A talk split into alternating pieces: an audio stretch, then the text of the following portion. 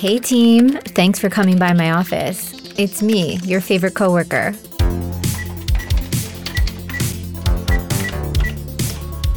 Hey everyone, welcome back. How are you doing? I hope everyone's having a good week. Lots happening this week that I want to touch on.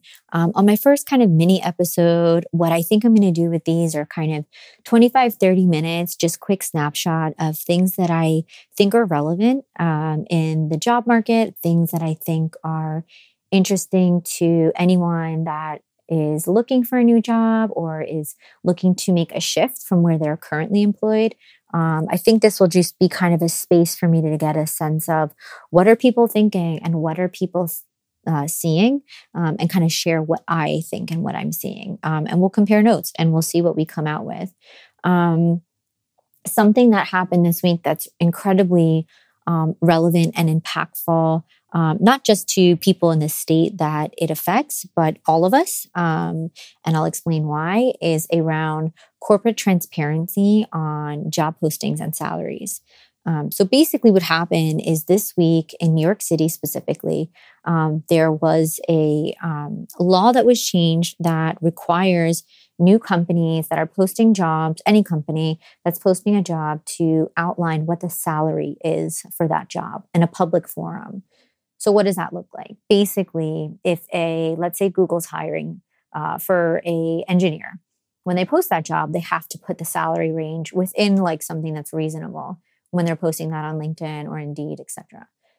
Historically, companies haven't had to do that. So you can post a job, have no idea what the salary is. You're making an assumption based on the job description, if that job fits your particular skill set or the amount of years that you've been in the workforce, et cetera. So you're kind of just guessing without really knowing, other than maybe the level of seniority of that job, if that's the right position for you, just assuming that the pay is within the like bubble of what you would want. The challenge with that is like anyone that knows that's listening or like talking about this is that you can spend time applying to a lot of jobs that the salary is nowhere within the realm of what would work for you and what you're kind of working towards. And that goes both ways. It could be either too high or either too low, right? Depending on where you are and what you're looking for. The challenge with that is you can go through the process of applying for a job, multiple interviews, just to get down to the part where you like negotiate salary and realize that you and the employer are way far apart when it comes to compensation and what you're expecting. And now you've gotten like really excited about this job that you think you want, and that you've like fantasized about probably at this point, that you know how excited you are or kind of what that new role would look like, only to find out that you and that company are just way far apart on compensation. And that falls apart a lot of times, both for the job poster and for the person that's applying. And it's really not fair, right? It's a waste of time for both parties. The second reason why it's super important is that we know, unfortunately, that there's a pay gap between men and women, and not just men and women, but if you break that down even further demographically, between women of color, men of color, women of Latinx backgrounds, et cetera. And that kind of like trickles down into like a pyramid of like every rung that you move into a greater spectrum of diversity, your pay disparity between that broader group becomes higher and higher.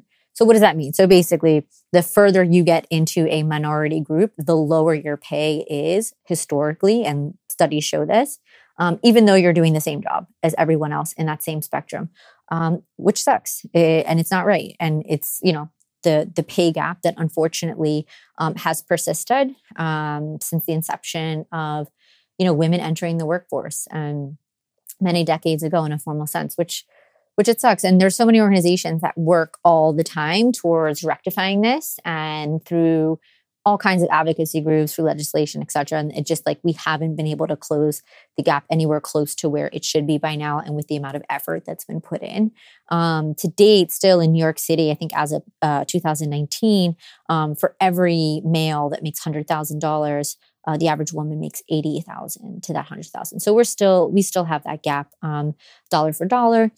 And that sucks. So I think part of that and part of this kind of push for greater transparency around salary disclosures are it levels the playing field as far as information. So if we're all applying to the same job, but we come from different backgrounds, different demographics, we at least know that I'm not going to get lowballed because I'm a woman when I go to say what my salary is versus maybe like my male counterpart. And there's so many other reasons why that happens. And I'm sure at some point I'll get into the psychology of why women historically have like undervalued themselves in negotiations, et cetera. We can definitely get into that. That's a whole different conversation, but a very interesting one. But basically there's greater transparency, not just for people that are applying for those roles, but people that already are existing employees of that company. So think about it. Let's say you're a middle manager in an organization and you know that they're now hiring someone with the same role as you in a different department, right? When they hire that person, you have no transparency or no understanding unless that person tells you how much that person makes and they're doing the same exact job as you. And unfortunately, more times than not, they're not making the same thing. They might be making more, they might be making less. But is that right? If you guys are doing the exact same job, should you be paid differently than someone else? I think not. And New York City thinks not also. And I think most people would support that. The challenge comes as I think in a few parts on the corporate side.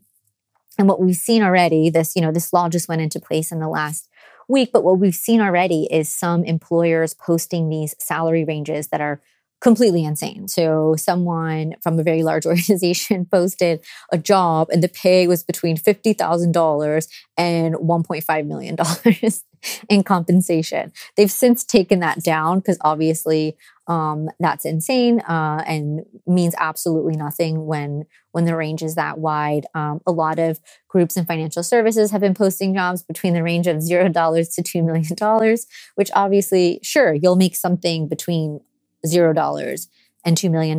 But I think it'd be a lot more helpful if it was like in a range of $10,000 to $15,000 top and bottom of where you're going to be. We haven't gotten that far yet. Right now, some of the ranges are still really wide. I think on the average, they're between like 61 and 155, which is obviously a huge range. And it's very hard to kind of get context. But we'll see what happens. It's brand new. It just started this week. I think a lot of companies are kind of scrambling to figure out how they're going to institute it. I think a lot of them are also really scared because of the public perception of reckoning. So if you have 1,000-person workforce that now knows as you're hiring new roles, what those people are getting paid compared to what you're getting paid, then we have a lot of like gender equity and pay equity conversations that need to happen within that company. And a lot of companies aren't ready to do that yet because they just haven't kind of done an internal audit around, what are people paid in comparison to racial and gender metrics. And that's a whole nother conversation that we can definitely get in. But part of the goal with this, and I'm not sure what the outcome is going to be. I would love to hear if anyone, here has experience, on DE&I or anyone's an HR professional. Let me know, is this something you're doing in your company? Are you the one responsible with posting these type of roles? I'd love to know. Let me know. I'd love to see how it's going. And we'll see. The goal here is to take steps to create greater corporate transparency around the wage gap. And we'll see if this moves the needle. I'm not sure it's going to. I'm all for transparency, and especially around like hiring and compensation, I think is really important. There's a lot of companies and countries where this is the norm, by the way. This is not the only way it has to be. There's a lot of countries where your hiring, your entry salary has to do with the amount of years that you've worked, and it doesn't matter like your background or which school you went to or who you know or what your gender is or your race. You are compensated based on the amount of years that you've been in a particular profession, good or bad, doesn't matter. And everyone knows, right? Because everyone that's worked 5 years at the company makes the same amount. Everyone that works 10 years makes the same amount. I'm not sure that's the way to do it either. That may be like too extreme. If you perform better than someone else that's in your same role, maybe you should be compensated more. Maybe your bonus should be higher because you're putting in more effort, right? Or maybe you should be promoted. I'm not sure what the ultimate model looks like. I think that's like the most reflective of people's effort. But I think in general, it's a step in the right direction. And I think it's something that ultimately helps women in the workplace for sure. Better to know than to not know. But I'm open to feedback. I've been asking around kind of like, what are some negatives that might happen as a part of this? Like, what's the flip side of this coin that maybe I'm not seeing or not understanding? And I haven't heard it yet. I haven't heard any negative feedback, but I'm open to hearing it. With that, kind of another major announcement this week is we are seeing major layoffs at big companies, which is concerning and upsetting for many reasons. Excluding the kind of obvious top piece of news this week, which is the Twitter acquisition by Elon Musk and all of the layoffs that are coming as part of that. That's just like one part of the conversation. I think if you zoom out a little bit, we've seen that over the summer and kind of coming into fall, there's a lot of layoffs happening. So Zillow, the online marketplace for homes, laid off 5% of their workforce. Peloton, 12%, DocuSign, 9%, Snapchat, 20%, Outbrain, 3%, OpenSea, 20%, Masterclass, 20%. Like, these are major, major groups, right? Virgin Hyperloop, 50% of their workforce. That's for a very specific reason. But there's a lot of major companies that are downsizing their workforce and also implementing hiring freezes, which, as you know, is never a good sign when you're someone who's in the position that you're looking for a new job, to kind of hear this in the news where, all these major companies are laying people off as you're kind of looking to get onboarded somewhere new. Never feels good, doesn't, kind of give you an optimistic view of what's happening. So what do we do with that, right? I think there's a couple things to keep in mind. One is a lot of these companies are very tech-forward businesses. So keep that in mind. Not sure if you're in tech or not, but they're very tech-forward businesses. So typically tech companies tend to overstaff. You can fight me on that if you want. Let me know if you disagree. But tech companies tend to overstaff and when times are good. They hire a lot, right? They're innovation first. Think fast, move fast, hire fast, fire fast, kind of that whole mentality. So I think a lot of those organizations are like not the best indication of where we are as a broader workforce, but it is something to keep in mind. So if you're in the tech field, I think it's something to be super aware of, and then maybe start looking for other opportunities where you would be the token or the key kind of a developer or engineer within a company that maybe isn't very tech forward, but does need someone to manage those services within the company. So rather than being, employee number 200 out of like 500, like IT people or tech people or developers, et cetera, in your company, better to work with a smaller company where there's a team of tech or digital people where there's like 5 people, right? Because the likelihood that you have job security in that particular role is going to be a lot higher than if you're one of many. So even tech forward roles, I still think that there's opportunities out there. You just maybe need to stop looking at these like larger companies where you're one of many, start looking at like less tech forward companies where you can be one of a few. Something that's great about kind of working within those roles, if you have that area of specialty, is that you're in higher demand and you're harder to replace than people in other areas. So someone who's like, and forgive me, don't get mad at me, but anyone who's like in HR or administration, while yes, like those roles are very important and they're very niche, they're not highly specialized and tech oriented, where companies would be really afraid to let someone like that go, if that's the only person that does that. So one of those kind of like pieces of advice that someone had shared to me a long time ago that I have found to be really helpful is making yourself more valuable within your organization. Even if you're one of many, what can you do to continue to invest in yourself, making yourself as indispensable as possible within your organization? So when these things do start to happen, as we are seeing, the likelihood that you'll feel it or you'll be the first on the kind of chopping block goes down. Obviously, that's not a guarantee. I don't know. But I think anything you can do to make yourself kind of carve out a little moat around yourself, right? Where when kind of these organizations are cutting people, you're one of the last to go, if hopefully not at all. And this sucks. This sucks for all of the people that are getting let go in a time where the economy is so shaky and we don't know what's going to happen next. It's just really unfortunate that we see this happening. Even in, kind of these larger banks, larger finance institutions, we do see them implementing hiring freezes, which means, step one of shrinking as a company. So if you're not growing, you're shrinking. And there's a very small period in between when you're not hiring, where you're stagnant.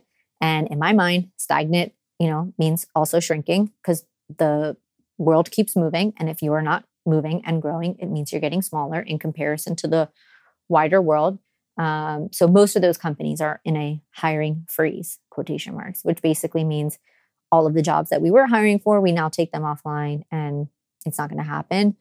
I don't know when those are going to stop. My indication and kind of what I feel in my gut and what I've heard is that coming into the middle of this coming year, so mid-2023, we'll probably get a sense of where the economy is going to be and then where jobs will be. In the meantime, again, if you're looking or you are someone who was just let go, what do? Right? That's a really long time to say, hey, I'm just going to sit it out and wait. Most of us don't have the luxury of being able to do that. What I do see a rise in, and this is kind of like what always happens when we're in a position like this, I think a lot of people even felt this in the beginning of the pandemic, is when companies panic or they get scared, they let a lot of people go. And then what they do is like backdoor hire people as freelancers, because they don't want to take the risk of bringing on a full-time employee that they'll then have to let go and fire, that can maybe collect unemployment, which is like, a liability to that company. They'd rather just hire people as 1099 freelancers, which, is that the right thing? No, that's horrible for employees. But if you're looking to like gap 6 months or maybe 9 months or even 1 year, maybe more in your employment of being let go somewhere before you can get another full-time job, looking at a lot of postings that are out there for like part-time or freelancers is definitely an option. I think there's also a lot of really incredible platforms now that didn't used to exist that are really helpful when it comes to being hired as a contractor. And I can definitely find some of those and link them if that's helpful. But there's a lot of platforms right now where you can like upload your resume, upload your particular skills, and then it'll match you with companies, either domestic, like in the US or even globally, that are looking to hire consultants. This is me also doing air quotes, consultants that specialize in your particular area of expertise. And you can do short-term contracts. So you can do like a 3-month contract where you're focusing on helping a company either like build out a marketing strategy or a sales strategy or product development, et cetera, like depending on what area you're in, or even like a diversity inclusion plan or an ESG plan for that particular company. Those spaces right now I find are exploding. There's a ton of opportunities.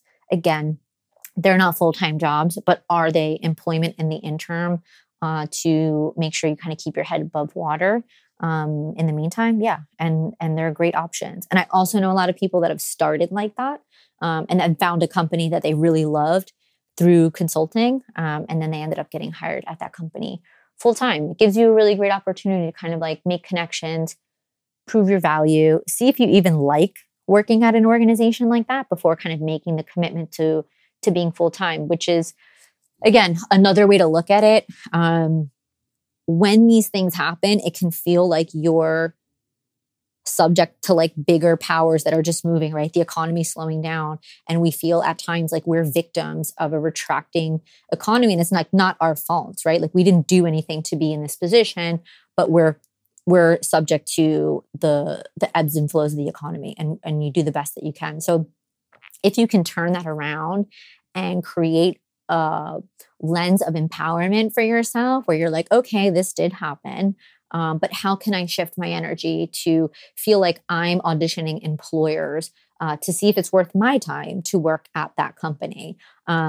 It's mindset, right? So if you're kind of shifting that to say, great, let me take this time to work on my resume. Let me look online at other resumes that are really polished and do really well. I also would consider hiring someone who's an expert to do revisions, kind of take a look at your resume and make sure it's in the best position that it can be, right? Having a second set of eyes, especially professional set of eyes, is really helpful.